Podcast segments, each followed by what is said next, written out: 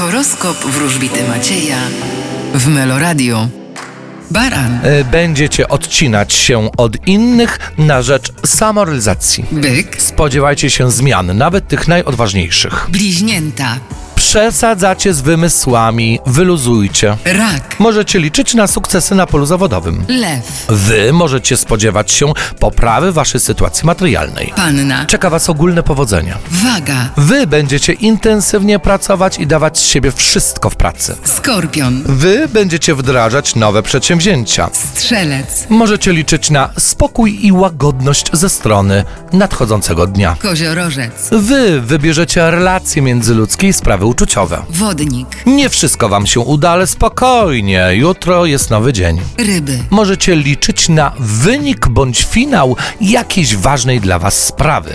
Ryby będą finalizować e, coś, natomiast co u raków? Trójka monet to jest ta karta, którą wylosowałem dla wszystkich zodiakalnych raków, a oznacza sukcesy na polu zawodowym, pracowitość, a więc zodiakalne raki nie tylko mogą liczyć na intensywność zawodową e, w najbliższym dniu, ale również na docenienie ich wysiłku.